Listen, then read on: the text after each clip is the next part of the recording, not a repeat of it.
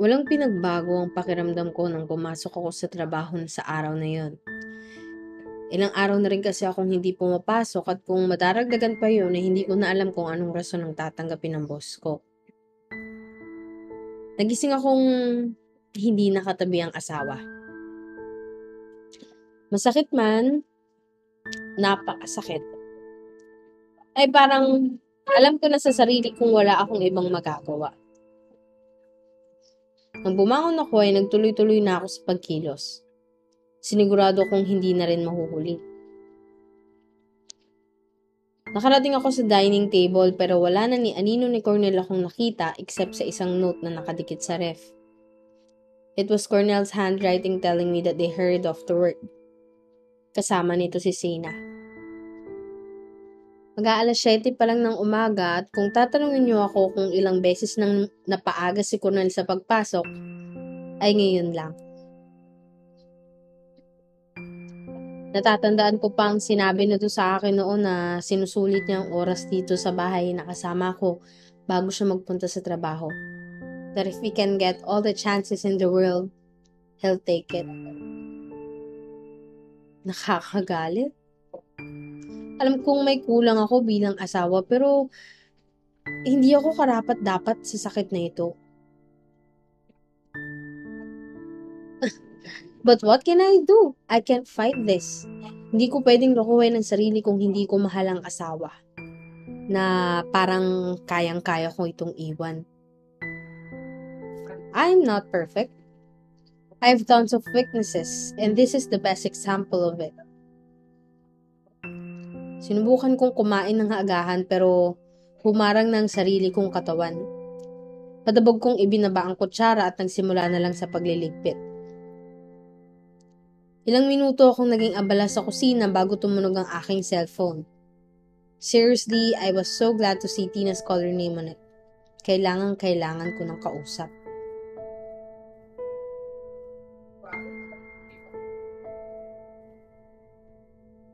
Felicity! Nahimigmigan ako sa sigaw na yon. Tono pa lang ay ramdam na ramdam ko ng panggagalaiti ng kaibigan. But I know the meaning behind those. She cares. Nagagalit ito dahil pinag-aalala ko siya. I've been calling you 100 times. Ano bang nangyari sa'yo? Are you okay? Automatikong napadpad ang palad ko sa bibig. Hindi ko na napigilan ang pagluha.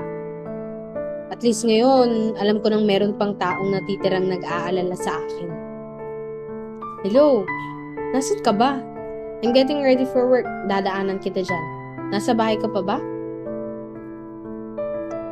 Pinili kong patatagin ang sarili dahil ipinangako ko sa akin na ngayon, sisikapin kong ituloy ang buhay. That if Cornell wants that, walang pagdadalawang isip ko yung ibibigay sa kanya. I'll wait for you here. Maiksi kong sabi bago nagawang ibaba ang tawag. Mabilis kong inayos sa mga gamit ko. Tutal, handa naman akong pumasok ay aantayin ko na lang ang kaibigan. And among anyone else, nandyan pa rin si Tina. Alam kong talikuran man ako ng lahat, my best friend won't leave me. Siya na lang ang meron ako sa ngayon. I need to be as good as possible. Nakakatakot at hindi ko maisip na baka wala na talagang matira sa akin. Nagpakurap-kurap ako sa kaibigan ko ngayong kaharap. Now, I'm starting to get a little dizzy.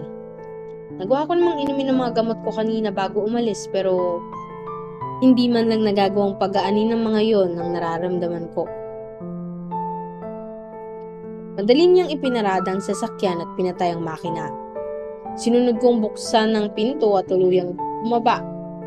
Makalipas lang ang 30 minuto ay narating na namin ang opisina. Ano ba talagang problema? You can tell me, right? Napahinto ako sa paglalakad. Hindi ko kasi kayang pagsabayin ng paghakbang at pagpipigil ng mga luha. Honestly, I want to be free from all the sufferings, pero alam kong napakalayo pa nito sa kailangan kong pagdaanan. No one can dare to imagine kung gaano kalaking kagulo ang pinasok ko. Feli, I'm here. You can trust me, right? Alam mo, kahit paulit-ulit kang talikuran ng mundo, nandito lang ako.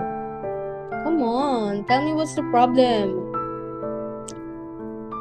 Marahan niyang tinapatan ang pwesto ko pagkatapos ay naplos-aplos ang likod ko. As if she's telling me that it's okay to be weak, for she'll guide me and won't let me fall. Doon pa lang ay gusto ko nang maglupas ay kakaiyak. Pero hindi. Hindi dapat. Gusto kong sabihin sa kanya kung gaano kasakit ang ginagawa ng asawa. Na gusto ko nang subuko na hindi ko na kaya. Gusto kong ipaalam sa kaibigan ng katotohanan hindi na ako mahal at kailangan ni Cornell na nagawa niya na akong talikuran. Na nagawa na akong talikuran ng taong inaasahan ko sa lahat ng bagay. Gusto kong bumagsak pero may maliit na tinig pa rin nagsasabi sa akin kailangan kong lumaban. Nginitian ko si Tina. Tinapik sa balikat at nagpatuloy sa paglalakad. Labis pa rin akong nahihilo pero pinilit ko makarating sa loob ng kumpanya. Hiyang-hiya na ako sa mga tao rito lalo na sa boss namin. Ilang araw akong walang paramdam kaya siguradong kailangan kong bumawi. Hey, what did that Cornell jerk do this time? Parang sumusobra na ang asawa mong yan. Hindi porket alam niyang mahal mo siya, gagawin niya na lahat ng gusto niyang gawin. Dire-diretsong sabi ng kaibigan. Pilit akong nakikinig. Pilit ko namang ipinapasok sa isip ko mga sinasabi niya pero patagal ng patagal ay mas hindi ko maintindihan ng sobrang pagsakit ng ulo at pagkahilo. Iba pa roon sa ilang beses kong pagkalimot sa mga nangyayari at pagkahimatay. Tina, I know, ipagtatanggol mo pa rin ang lalaking yun, pero Feli, hindi ko gusto ang amor ng lalaking yun sa una pa lang. It's like he's too good to be true, as if he's trying to be perfect. Iyang-iyan ang mga ugali ng taong nagbabalat kayo. Hindi ko na nakayanan ang bigat ng katawan, kaya tuluyan na akong nabuwal sa kinatatayuan at sumabay doon ang mabilis na pag-ikot ng paningin ko. Agad akong dinaluhan ni Tina. Bigla itong nagsisisigaw at humingi ng tulong. And at that point, bigla akong naisip ang gamot na binilid sa akin ni Cornell na palagi kong dadalhin. Ang nakararamdam ako ng pagkahilo at labis na pagsakit ng ulo ay iyon ang inaabot niya na siya namang iniinom ko. Ipinikit ko ang mga mata. I tried to speak at makisuyo sa kaibigan. Please, Tina. May maliit na garapon ng gamot sa bag ko. I need it. Please, pakiabot naman. Hindi ko nakikita pero alam kong umiiyak na si Tina sa tabi ko. Ramdam na ramdam ko ang panginginig ng kamay niya habang kinukuha ang gamot. Teka, this seems familiar. Rinig ko pang sabi niya. Felicity, sino nagbigay sa'yo nito? Ilang sandali pa, marami na akong narinig na yapak. Siguro ay may nakarating ng maaaring tumulong. Si Cornell, Ang sabi niya, kailangan ko raw yung inumin everyday, lalo na kapag hindi nawawala ang pagsakit ng ulo ko. I tried to speak normally. Gusto kong baliwalain ang pagsakit kahit pabagsak na ang katawan ko sa sahig. Fuck, Felicity! This isn't just right. This is a stimulant. That drug is very risky. Ilang araw pa lang niyang tinitik pero malaki na ang naging epekto sa kanya. If ever man na maging okay na siya today, kailangan pa rin nating i-monitor ang kaibigan mo, Tina. Nang imulat ko ang mga mata ko, nakita ko agad ang pagtango ng kaibigan. Hindi ko mapigilang malungkot at labis na masaktan. Dahil tuloy sa kagagawan ko, pati tuloy ang aking kaibigan ay namumroblema. I still can't get enough of the fact na nagawa yun ni Cornell. If that doctor thought about this idea, I can't believe na pumayag doon ang asawa ko. As if he really drugged me, but indirectly. But how can he do that? Kaya ko pang tanggapin yung nakahanap siya ng iba dahil may kulang sa akin kahit pa sobrang imposible. Pero iyong gawin to? It was just too much. I've known this drug even before, kahit hindi ko pa alam ang totoong itsura dahil sa mga buy busts at trade na kinocover namin sa media at large doses of this, in the long run, can cause death. Paano kung hindi namin nalaman? Paano kung patuloy lang ako sa pag-inom dahil ang laki ng tiwala ko sa asawa? Now, I have all the reason to be mad. But, no, I just can't. Tina, let's go home.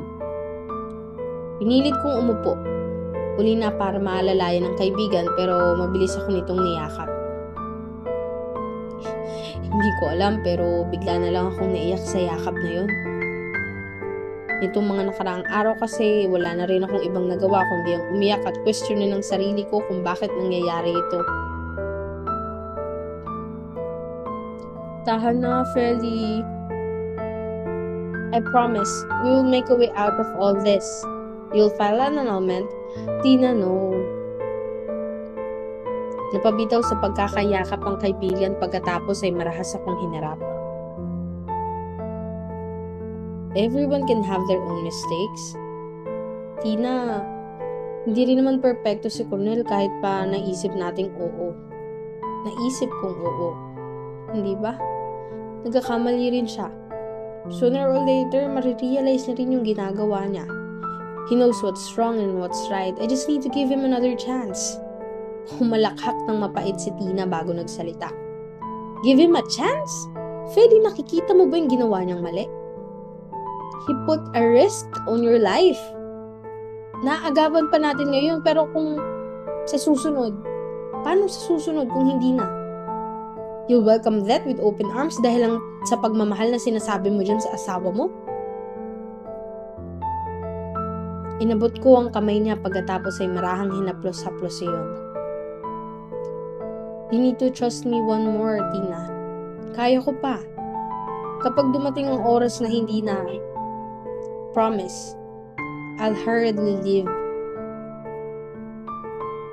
Pinalis ko ang mga luhang nakataka sa aking mata. Pero ngayon, Tina, nangako ako.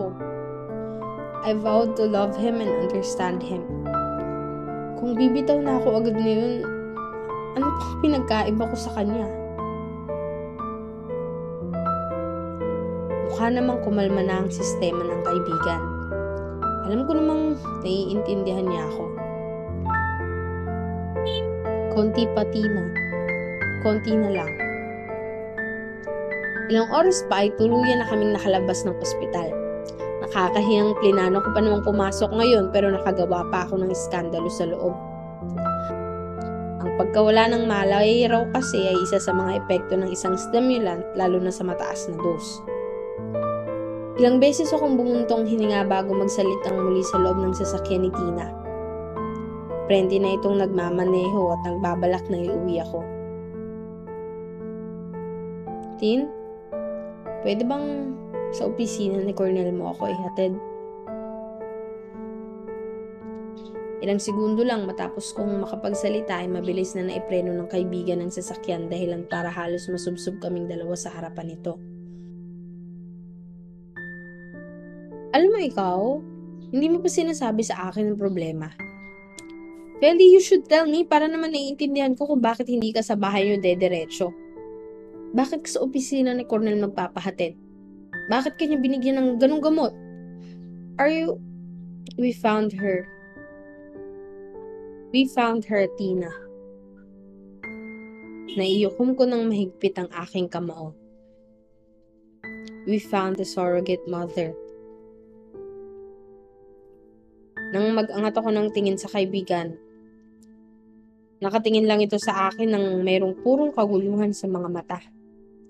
I should have let her understand. But I know that this is not the right time for that. I'll explain everything. I promise.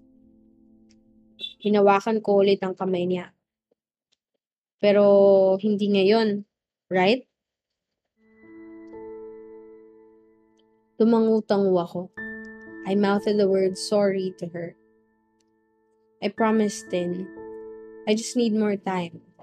I appreciate all your efforts and acceptance. Sobrang swerte kung may isang tao pang nakakaintindi sa akin. Hindi ko lang talaga alam kung saan ako magsisimulang mag-isip. Tina, maski ako, naguguluhan din. I said that with all honesty. Para saan pa nga ba kung magsisinungaling ako sa iisang taong nandyan para sa akin? I know, basta. Nandito lang ako. I'm not like your husband. I know my flaws as well, pointing out that I'm not perfect, but at least I am true. Napapikit ako sa sinabi ng yon. Pagkatapos ay saka nagpigil ng luha. I've cried enough today. Ihatid na kita sa opisina ni Cornell. Please be okay. Feli, hold yourself together.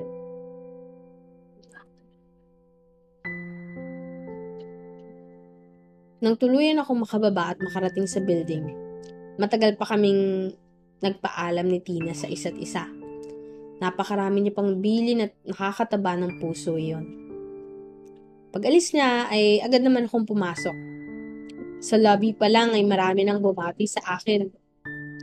Noon kasi ay madalas akong magpunta rito at magdala ng pagkain sa asawa at madalas ko silang isinasabay.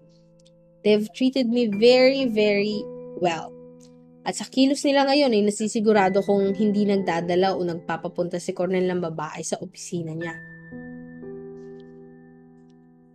Hindi ako nahirapan sa paghahanap sa sekretarya ni Cornell. Agad niya akong nilapitan.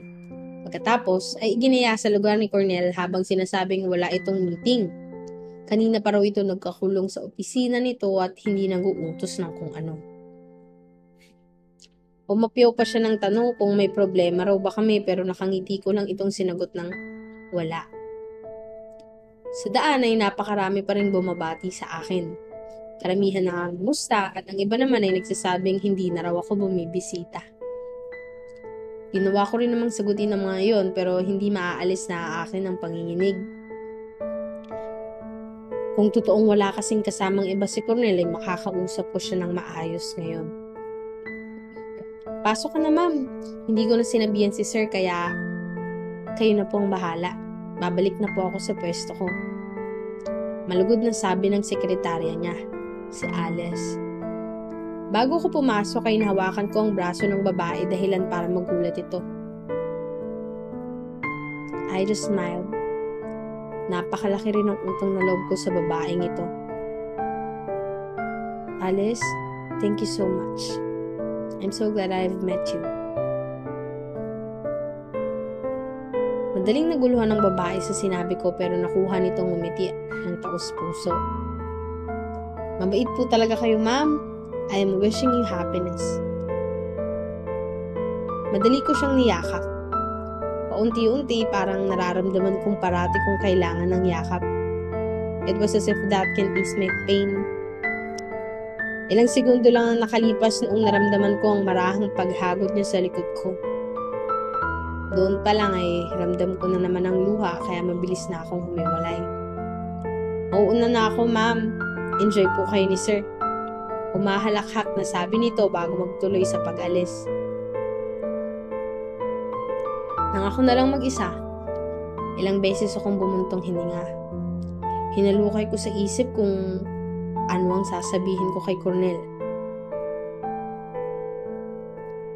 Pipihitin ko pa lang ang doorknob noon nang mabilis itong nagbukas. Iniluwa noon ang gulat ng si Cornell. Iba ang itsura ng asawa ko ngayon. In fact, he looks normal. Yun bang katulad ng araw-araw kong nakikita? Hindi siya mukhang galit o may madilim na aura. Cornell, anong ginagawa mo rito, Felicity?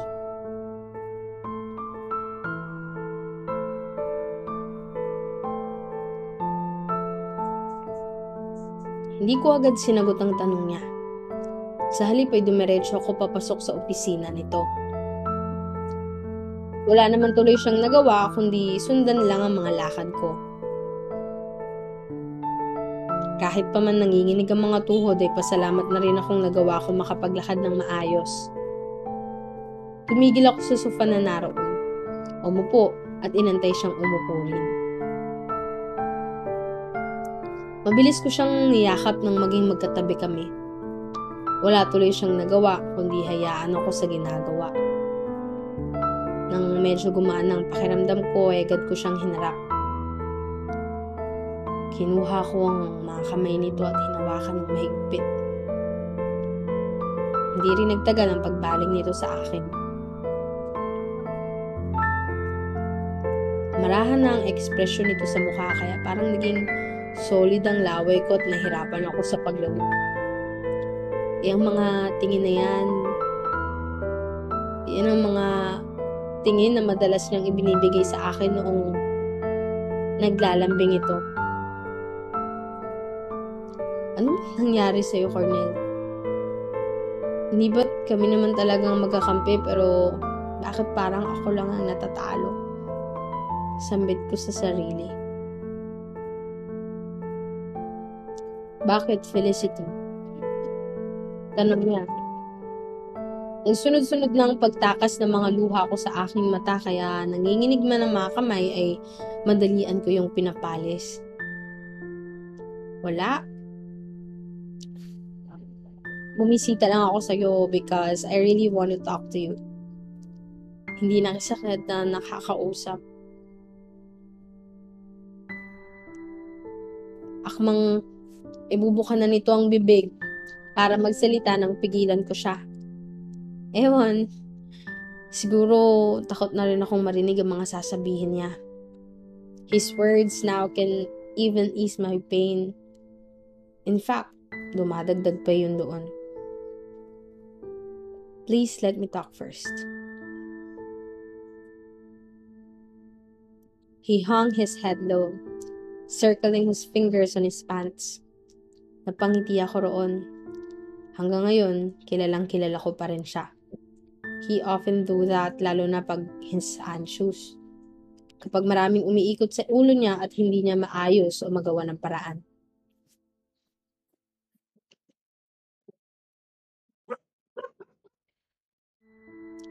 I know, Cornell. Alam ko, naiipit ka sa sitwasyon. Alam ko, hindi 100% sa nangyayari ay ginugusto mo. But then, tinutop ko muna ang bibig nang marinig ang pagpiyok ng sarili kong boses. With trembling hands, I reach for his face. Hinaplos-haplos ko ang pisngi niya habang mariin lang siyang nakatingin sa akin. I want you to know how much I love you. How much I understand and care for you. Alam ko, Cornell, naguguluhan ka rin kaya naguguluhan ka rin kung pinipili mo ang pagkakaroon ng isang anak even if that means that you'll have to lose me. Alam ko, hindi rin lang ako nahihirapan. You are too, right? Ibinalik ko ang mga kamay sa mukha. Hindi rin ako mapakali. But one thing is for sure. Gumagaan ang pakiramdam ko dahil nagagawa kong sabihin ang lahat ng nasa loob ko. When we got married, hiwalay sa pangako ko sa harapan ng Panginoon, I've always wished for happiness. Kaya naiintindihan kita. Naiintindihan ko kung gaano mo kagustong maging masaya. At hindi kita hahadlangan sa bagay na yun kasi Cornell, from the very beginning, kung meron mang taong gustong-gusto kong maging masaya ka, ako yun. Hirap na hirap kong sabi dahil sa pagmamalibis ng mga luha. Cornell is a victim of physical abuse. Sundalo ang tatay niya, ang mama niya naman ay nasa ibang bansa. Nung bata siya, iniwan lang siya ng ama sa tiyuhin. He needs to be perfect for everything his uncle wants dahil kung hindi, ipapahirapan siya nito ng sobra. There are times that he was forced to walk while he's on his knees. Nakaluhod siyang magpupunta sa poso at mag-iigib ng tubig para sa mga alaga nitong hayop. Walang kaalam-alam ang pamilya niya sa ganun at wala ring araw na hindi niya pinapanalangin sana ay lumaki na siya. With that, alam nitong makakaalis na siya sa poder ng tito niya. When he met me, he was 20. Naku, kung itatanong niyo kung gaano kasungit at kasama ang ugali ng lalaking to ay hindi na lang ako magsasalita dahil wala akong mapipiling salita to describe him. Pero kalaunan, naintindihan ko siya. He has a horrible past. Pilit niyang nilalayo ang mga tao sa kanya dahil akala niya palagi isasaktan lang siya ng mga ito katulad ng tito niya. That time, I wanted to prove him wrong. Gusto kong overcome niya ang trauma niya sa tao. I tried so hard to be with him. Ilang beses niya rin akong ipinahiya at pinaalis pero hindi iyon ang nagpatigil sa akin. Ginawa ko ang lahat ng kaya ko. Hindi ako tumigil hanggat hindi ko siya nakikitang tumatawa at ngumingiti man lamang. Gusto kong makipagkwentuhan na rin siya sa mga tao. I fixed him. I fixed every bit of him, but why is he destroying me now?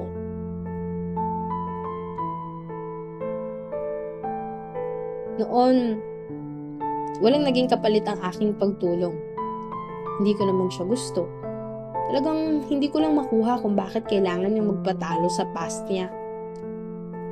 Para kasi sa akin, dapat tayo ang tumalo sa nakaraan natin.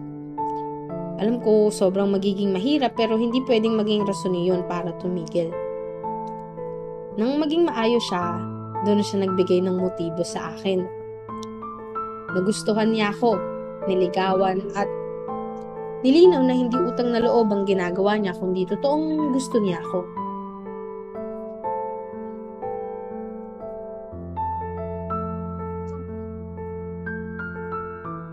I always wanted to see happy Cornell.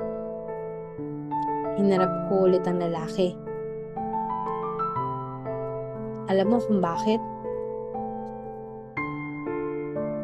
Sa pagkakataong ito, namumula na ang mga mata niya.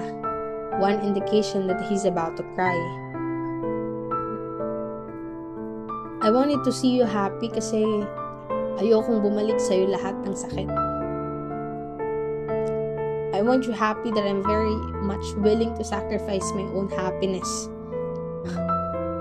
Alam ko mali. Alam ko sobrang tanga ng action kong to. Pero anong magagawa ko? Besides of loving you, I want you happy. Kaya, kung masaya ka sa sitwasyon nyo ngayon ni Sina, I would definitely accept it. Basta dapat masaya ka lang palagi. Walang ibang importante rito kundi yung happiness mo. You wish for that to happen, right? You prayed for it. You deserve it. Madalian kong inabot ang noo niya para maglagay ng maliliit na halik doon. Kinuha ko ang bag na ipinatong ko sa maliit na mesa bago tumayo. Nasabi ko na ang nasa loob ko. Now, I'm at peace. I will be able to accept the situation anytime now. Tinungo ko ang pinto pero bago pa man ako makalabas ay nagsalita na si Cornell. I love you, Felicity. I love you so much.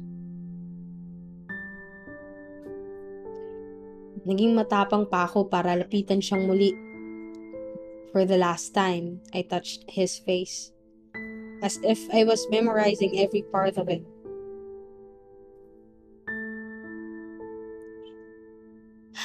You don't have to, Cornell. Hindi mo ko kailangan mahalin kung ang definition mo ng pagmamahal ay ang saktan ako ng ganito. Malulungkot ang mga ngiti na ibinigay ko sa kanya. Bago pa ako tumalikod para maglakad palayo, ay kitang-kita ko ang isang butil ng luhang lumabas sa mata ng asawa ko.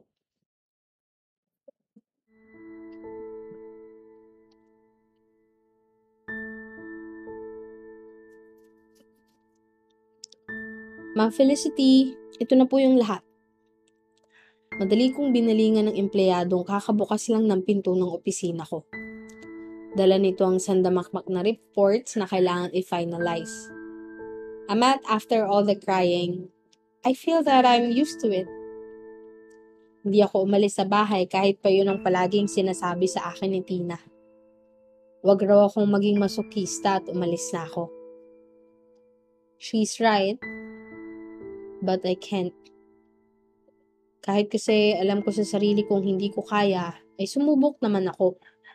Wala lang talaga akong magawa dahil nagagawa akong pigilan ni Cornell. Tama naman siya eh.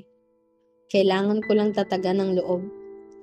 At tapos mga anak ni Sina, babalik din kami sa dati. Pero kapag nagpagapi ako, ay mawawala ang lahat ng pinaghirapan namin. Tell them to be early next week. Ako na lang palagi ang nag-aantay na mag-submit kayo. Sabi ko sa babae. Humingi lang itong muli ng pasensya bago lumabas. Ibinalik ko ang sarili sa trabaho. Swerte ko na lang ngayon ay madalas na nakakalimutan ko ang problema. Sa dami ba naman kasi ng reports na kailangang ilabas ay paniguradong hindi ko na magagawang mag-isip pa ng kung ano-ano. Magpapasko na kasi. Malapit na namang matapos ang taon. I deserve an applause for reaching this far. 1 month ago, akala ko hindi ko nakakayanin. Sa araw-araw na ginawa ng Diyos, walang humpay ang pag-iyak ko. But, you'll understand my situation. I know you well. Ikaw ba naman tumira sa bahay kasama ang babaeng gabi-gabing tinitikman ng asawa mo? Ikaw ba naman umasa ng anak na hindi naman ang manggagaling sa'yo?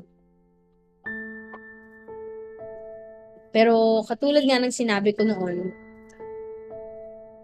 I'll accept and understand the situation. I'll accept anything that can make Cornell happy. Sa sunod na mga pagkato kay si Tina na ang bumungad sa akin. Telling me na sabay na raw kaming umuwi at samahan ko siya sa labas. She's been doing that for a month now. Hindi ko nga maiwasang isipin na baka ginagawa niya lang yan para hindi ako kaagad makauwi sa bahay at magmokmok. But then, know that I must thank her. That's very effective kasi. Sana naman tayo ngayon, aber. Entrada ko naman. Alam ko na kasi ang ibubungad niya. Humalakhak ang kaibigan sa katumingin sa oras. Sakto 5:00 na at uwian na. I've been thinking, wala na pala akong medyas. Naubos na. Humagalpak ako ng tawa. Today, I feel so light. At isa pa, Hindi ko na magagawang umiyak ngayon because I couldn't be more proud of myself today. Pwede ba? Umisip ko naman ng mas kapanipaniwalang plano. Kunwari, hahanap ka ng jowa. Matanda ka na, hindi ka pa kumikilos. Madramang humawak si Tina sa dibdib niya as if she was stabbed on the chest. Napakasakit mo namang magsalita. Tinapos namin ang usapan sa tawanan. Mabilis kong iniligpit ang mga gamit saka bumaba kasama niya. Nagmamadali rin kaming nagpunta sa mall na kalapit. Seriously, I am used to this. Dito na nga rin kami halos nagdi-dinner. Tungkol naman sa kaibigan, alam na nito ang totoo. Ilang beses na rin itong nakita si Sina at kahit papaano ay natatanggap na niya. Hindi ko nga lang ikwento ang nagawang pagkahuli ko rito pati ng pagbibigay nito ng gamot sa akin. Kilala ko kasi ang kaibigan. Paniguradong magwawala at mag-iiskandalo yan sobra. Halos hindi ako makahinga sa kakatawa nang talagang bumili kami ng medyas. And Tina being Tina, binili niya rin ako ng kaparehong medyas. Para raw 20 kami. How about mag-overnight ako sa inyo? Promise, I'll be good. Napalingon ako sa biglaan niyang pagsasalita. I don't have some clothes, but duh, I can obviously wear your bra. I always have fun when I'm with Tina. Maloko kasi ito. Parang kahit anong oras yata ay kaya niya akong patawanin kung gugustuhin niya. I like that idea, but how about we eat first? Gutom na ako. Natatawang sabi ko. Actually, hindi naman masamang kung doon siya matutulog. Matagal ko ng kaibigan si Tina kaya kahit magkatabi pa kami nito sa kama at maghiraman ng gamit ay mas gugustuhin pa namin. Excited na excited ang bruha nang makahanap kami ng kakainin. Ngayon pa lang ay marami na siyang kwento. Ito nga atang unang beses sa isang buwan na hindi ako iiyak bago matulog dahil may kasama ako. Mag-order na kami ng makakain nang biglang bumungkaras ang cellphone ko. Bago ko sagutin ay nagkatinginan muna kami ni Tina. It was Cornell. Cornell? Sagot ko. Gone are those endearments na nagpapaganda ng umaga ko parati. The way he called me honey before seems so comforting. Where are you? Please be home now. Naalarma ako sa boses niyang parang nagmamadali. Kaagad ko yung ni-loudspeaker para marinig din ni Tina. Uuwi ako? Bakit? May problema ba? Sandaling natahimik ang nasa kabilang linya. Cornell. Feli, you need to be home now. We need to tell you something. Nang maibaba nito ang tawag, hindi na kami tumuloy sa pagkain at nagmamadali na ring nagpunta roon. I swear to God, if this is a joke, I will eat them alive. Gutom na ako, mga istorbo. Natawa akong muli sa sinabi ni Tina. Ano kaya gawin niyo yun, ano? May mga tao talagang kayang-kayang pagaanin ng sitwasyon and I admire them. Sana kaya ko ring tawanan ng buhay kahit pa ulit-ulit ako nitong ginagago. At 7:30 p.m, binagtas na naming 200 papasok sa bahay. Kumakalam na rin ng sobrang tiyan ko. Nakakainis lang at kailangan naming madaliin ang sariling magpunta rito. Tin, you okay? Binalingan ko ang kaibigang nakabusangot ng mukha. Panigurado. Gutom na talaga ang babaeng ito. Yes, just promise me na magpapadeliver tayo. Sabi niya pa. Hindi rin nagtagal ay narating na namin ang loob. I hurriedly find my husband. Blanco ang living room kaya mabilis kaming dumiretso sa dining area. Doon ay naabutan naming nagsusubuan ng pagkain ng dalawa. Nasakto pang nakaupo si Sina sa hita ng asawa ko. Nasiko ko tuloy bigla ang kaibigan ng umarte itong parang naduduwal dahil sa nakita. As for me, sa isang buwan, parang nasanay na rin ako. Ang kakapal ng mga mukha nila. But sometimes, I need to just close my eyes. Ako na lang mag-a-adjust dahil ako lang naman ang mabait sa bahay na ito. Natawa na lang ako sa akin mga naiisip. Feli, you need to know this. Prente lang akong umupo sa harap ng dalawa habang nakaalalay sa likod ko ang kaibigan. Maya-maya ay tinaas ni Cornell ang maliit at puting bagay. Hindi ko na kailangan pang lapitan iyon para malaman, pero hindi doon nagtagal ang tingin ko. Mariin kong pinagmasdan ang ngiti ng asawa. He looks so happy. I never seen him so happy. Simula nung nalaman niya ring buntis ako. May kung anong tumurok sa loob ko pero tinanggap ko yun ng buong puso. This is the thing that he really wants. This can make him happy. Feliz, Sina is 6 weeks pregnant.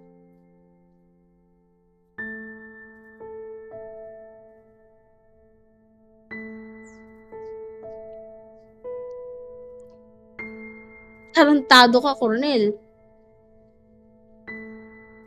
Hindi ko nagawang awatin pa ang kaibigan dahil pati ako ay nanigas na rin sa kinatatayuan. Madaling tinungo ni Tina ang dalawa. Pinagsusuntok nito si Cornell mula sa kinatatayuan pero hindi man lang nagagalaw ang asawa ko noon. It took me minutes before it sinks in my mind. Parang bigla akong naging cellphone na biglang nag-shutdown. Sina is 6 weeks pregnant. Pero 4 na linggo pa lang simula nung nagawa ko silang mahuling dalawa. This only means that it is prior to that. Bago po mangyari ang lahat ng ito, magkakilala na ang dalawa. Magkakilala na ang dalawa, sigurado ako, bago pa kami maaksidente. And it was pure infidelity. Hindi ko alam ang mararamdaman ko. I really thought I was really okay. Akala ko tuluyan ko nang natanggap ang sitwasyon ko, not until now. It was like, I am that numb and I can feel my body become numb. Nakakatawa yun. Nakakatawang pakiramdam ko na I'm used to the pain, yet nararamdaman ko pa rin yun. Nakakatawa. Nakakaawa. Nakakaawa ang sarili ko. Kung tutuusin, alam ko naman na mali ito simula pa lang. Masyado lang akong naging tanga para tanggapin. Tanga. Pero tanga ba talagang matatawag kung ang alam ko lang naman ay nagmahal ako?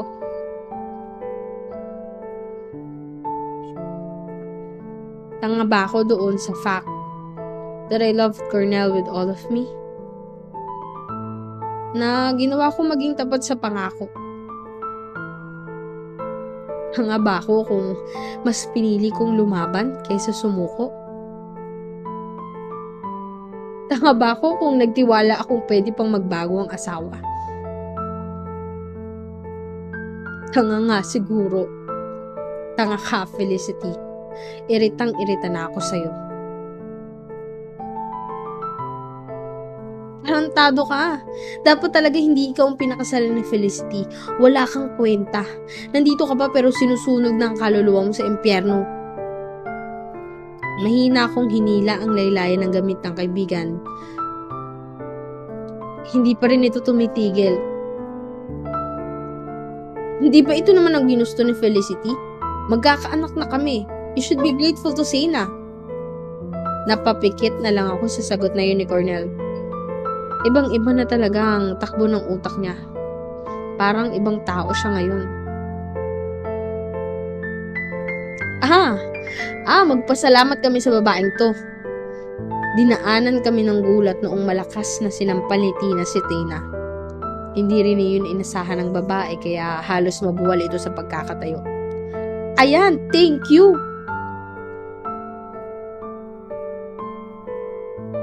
Gaganti dapat si Sina ng sampal pero mabilis iyong naharang ng kaibigan ko. Cornell, pagsisisihan mo ang lahat ng to. Darating ang panahon. Ikaw naman ang magmamakaawa kay Felicity na tanggapin ka. Binigyan ka niya ng pagkakataon pero ako mismo ang sisigurong huli na yun. Mabilis akong nilapitan ni Tina saka hinila papalapit sa dalawa. Tiningnan ako nito ng malatalim. He wants me to speak up. Gusto ko rin naman talagang magsalita at sabihin ang lahat ng nararamdaman ko pero nang titigan ko ang asawa at nakita ko ang mga mata niyang parang tila ako naman ang naputol. Kung hindi kaya magsalita ni Feli, dahil yun sa hindi kanya ginagawang pag-aksayahan ng oras, she trusted you. Hindi sapat ang salitang gago para i-describe ka. Mabilis na nag-walk out si Tina dahilan para maiwan ako roon sa harapan nila. Hindi ko nakontrol ang sarili ko nang tingnan ko ang tiyan ni Sina. Ako dapat yan eh. Ako dapat ang buntis. Ako dapat ang itinuturing na asawa. Sa huli, tinignan kong muli sa Cornell gamit ang malulungkot na mga mata. Ibinuka nito ang bibig na parang may gustong sabihin pero mabilis akong umiling at ngumiti na lang. Cornell.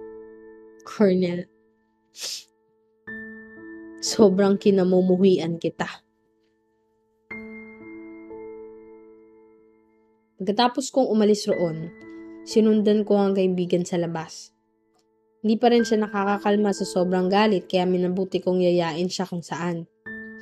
At ang ending, alak ang kaharap naming dalawa.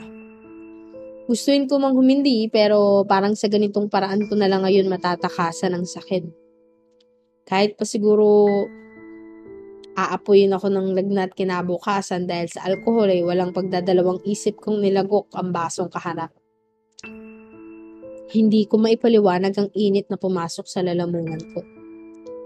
Bumukaras ako ng tawa pagkatapos. Wala na rin kasing mas papait pa sa nararamdaman ko ngayon. Walang alak na tatapat sa pait na meron ng sitwasyon ko. Tarantado talaga yung asawa mo. Pa-perfect pa. Ano ulit yung sabi niya? Kontento na siya sa'yo. Una, gusto niya ng anak. Pangalawa, ibang babae na gusto. Hindi talaga ako makapaniwala. Kapal na mukha. Tahimik lang ako sa kinauupuan. Maya't maya ang pag-inom. Ganito naman talagang sistema tuwing lalabas kami ni Tina para uminom. Magkaiba naman kasi kaming dalawa. Siya yung maingay at puno ng reklamo samantalang ako yung palaging nakikinig lang. Sanay na rin siya sigurado sa pagiging tahimik ko.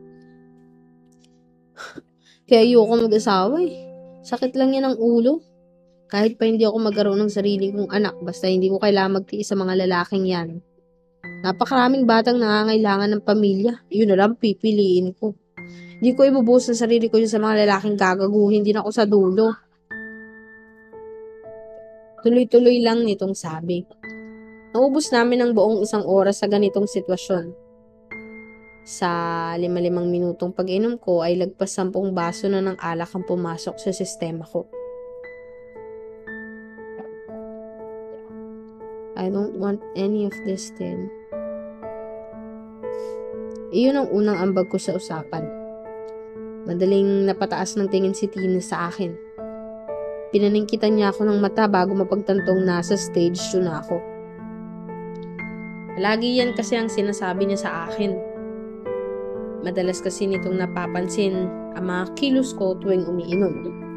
Stage 1, The Quiet Felicity. Stage 2, Drama Queen. At iyon na yung ngayon. Hindi niya pa kinikwento sa akin kung anong nangyayari kapag umabot ako sa stage 3 dahil masyado na raw masama. Baliw talaga. Noong high school, he was the worst. Kwento ko na yun sa'yo, di ba? But he changed. Nang maging okay na siya, ako naman yung pinagtuunan niya ng pansin. Became perfect for me. He became the apple of the eyes of everyone. The man of their dreams. Marami namang nagkakagusto sa kanya pero pinili niya pa rin akong ligawan kaya pumayag ako. Later on, I realized that I like him na hindi lang basta kaibigan. Naging kami and he was fucking perfect. Bumungkaras ng tawa ang aking kaibigan. Huh? Nagmura ka? Wow, that's exceptional. Tina naman eh. Nakahawak na sa tiyan ngayon, kakatawa. Kinuha ko ulit ang baso at pinuno ko yun sabay kaagad na ininom. Feli, you don't need to tell me how it started. You need to tell me how it is now. Sabihin mo yung nararamdaman mo ngayon. Tell me how much you hate that asshole. Pasigaw nitong sabi sa akin. Actually, wala naman kaming pakialam kung sino man ang makarinig.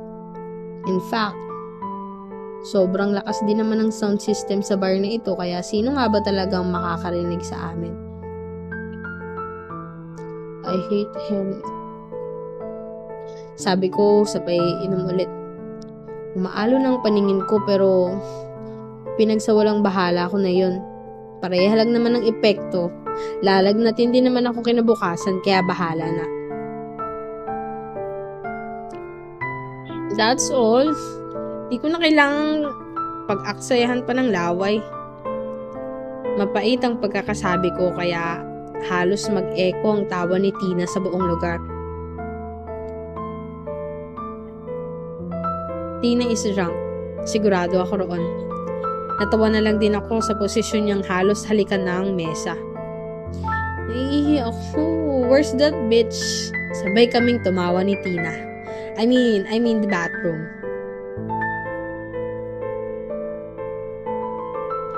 Go straight? Kaya mo ba mag-isa? Napailing na lang ako sa kaibigan pagkatapos ay binalingan siyang nakapikit na roon. Sa'yo ko dapat yung tinatanong. Tinungo ko ang direksyong sabi niya. Paggewang-gewang na rin ang lakad ko at parang ramdam ko ng may kung anong umiikot sa tiyan ko. Pero kailangan kong tiisin para makarating sa banyo. Anytime now, magkakalat na ako rito. Nang mahanap ko ang banyo ay halos magpasalamat ako sa lahat ng santo. Finally. Akala ko mapapahiya akong sarili ko sa bar na ito. Palabas pa lang ako roon para sana bumaling sa mesa namin ni Tina ay naulinigan ko ang isang pamilyar na likod. Of course, hindi ko pwedeng makaligtaan ang likod na yan. Cornell, mas naalog ata ang sarili ko sa labis na pagtakbo. Hindi ko kasi hinahayaang makalayo siya ng sobra. Siguro yung mababae siya sa club na ito. Baka bukod kay Sina, meron pa siyang ibang kinakama. Kapal talaga ng mukha ng lalaking yan. Halos umusok ang ilong ko nang makitang lumapit nga ito sa isang babae. Hindi nakatakas sa mata ko ang paghalik nito sa pisngi kaya hindi na ako nag-aksaya ng oras. Ito na siguro ang stage 3 na sinasabi ni Tina. Ang iskandalosong si Felicity. Cornell! Naglingunan ng iilan pa niyang kasama. Puro mga lalaki yun at may isang babae na siyang hinalikan niya sa pisngi kanina lang. Paniguradong mga kaibigan to na Cornela. At may alam pa pala mga ito at talagang kinukonsinti nila ang kaibigan.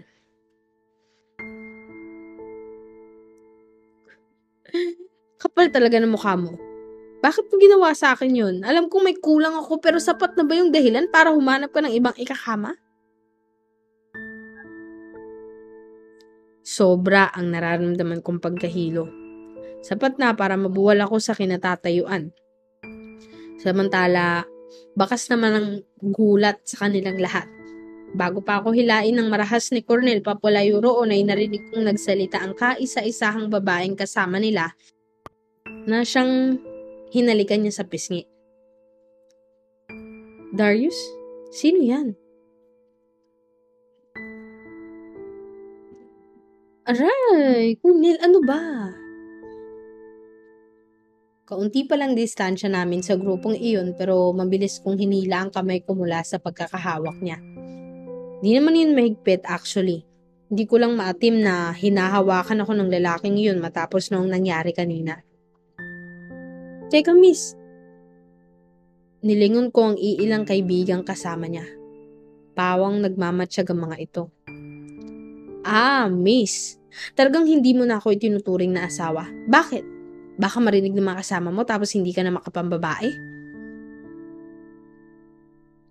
Namewang ako sa harapan nito. I couldn't control my body kaya paniguradong isang bagay lang ang sisisihin ko kinabukasan. Ang alak na yan. You must be mistaken. Hindi Cornell ang pangalan ko. Paliwanag niya pa. I must be mistaken. It was a huge mistake nung pinili ko si Cornell noon. Hindi ko mapigilang isipin na paano kung hindi siya ang napangasawa ko. My life would be better. Hindi ko siguro mararanasan ang lahat ng ito. Nang makitang may maliit na upuan sa kalsada, ay dumiretso ako roon at naupo. Hindi ko na napigilan ang mga luha.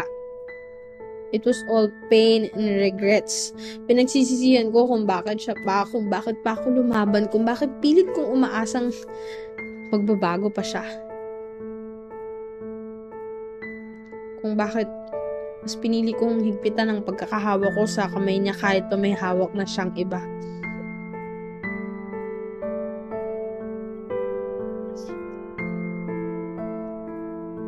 Miss? Are you crying? Matatalim ang tingin ko sa kaharap. Ilang segundo lang bago ito manlambot ulit ay madali ko siyang hinagkan. Mabilis ko siyang niyakap ng mahigpit. Ng mahigpit, ng mahigpit. Patuloy akong magulgul sa pag-iyak. Hindi rin nakatulong ang marahan niyang pag-aalo sa akin sa marahan nitong paghaplos sa likod ko. Funny how the person who hurts us the most can be the only person who makes us calm. Bakit mo ginawa yun, ha? Bakit mo ginawa yun? You promised me the world. You promised me everything. Sa akin eh. Sa akin mo pinangako. Pero bakit sa iba mo tinutupad? Sa gabing ito, ipinangako ko sa sariling iiiyak ko ng lahat. Kung kakayanin ko mang ubusin ang mga luha ko ngayong gabi, ay uubusin ko talaga. Sino bang hindi napapagod kakaiyak? Kahit pa nga sabihin kong kakayanin kong magtiis, hindi ibig sabihin nun na kaya kong tiisin ang pagmatagalang sakit. How can you do that? Asawa mo ako. Ang sabi mo, hinang-hina ang katawan ko kaya sigurado akong kung hindi niya lang ako hawak ay tuluyan na akong naglupasay sa daan. Ang sabi mo mahal mo ako. Ang sabi mo mahal mo ako, ganun ka ba magmahal? Ganun ba dapat kasakit?